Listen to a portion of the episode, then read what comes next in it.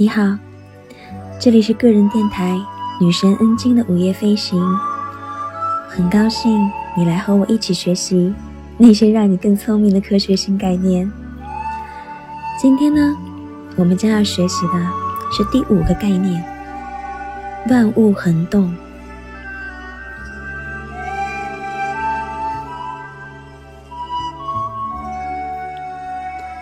没有什么。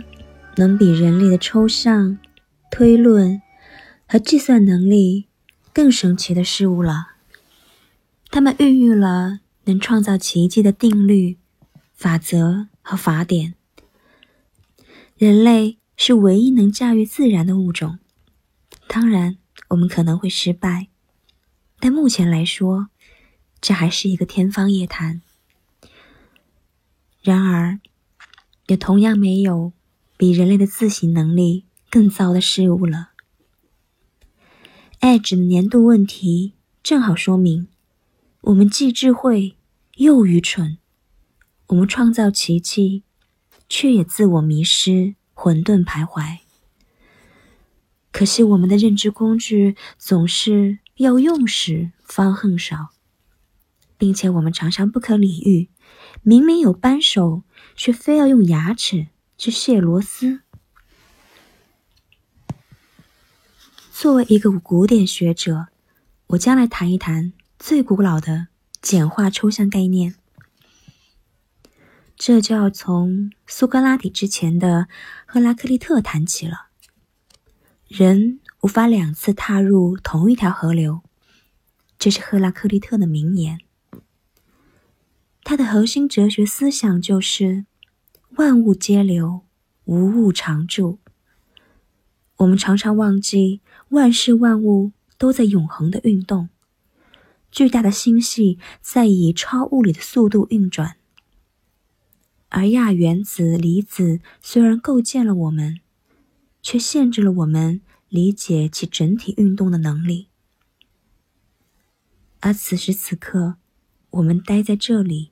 像一个懒惰的臭虫，仿佛在急需奋进的力量，却无法将自己拎出堕落的泥潭。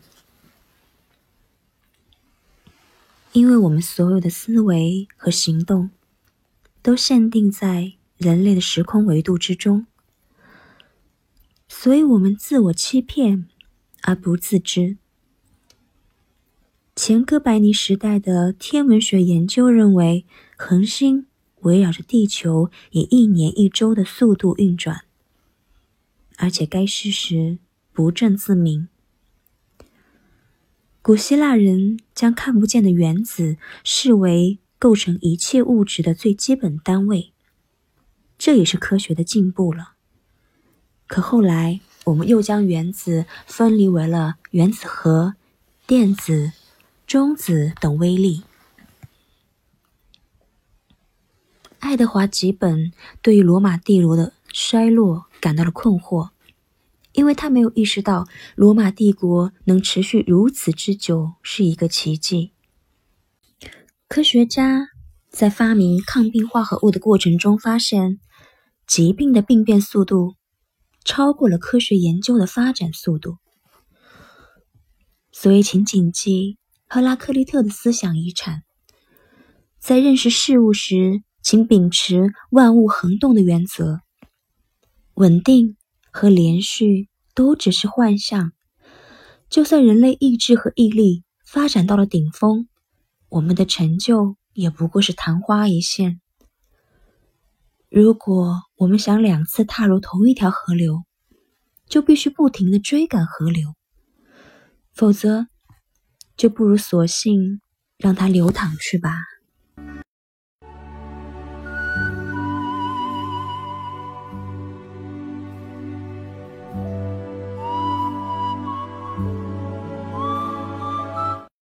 那今天的学习就到这里了，更多的讯息可以关注电台的同名微信公众号“女神经的午夜飞行”。希望你每天都有好心情，也希望你每天都有新收获。我们下次再见。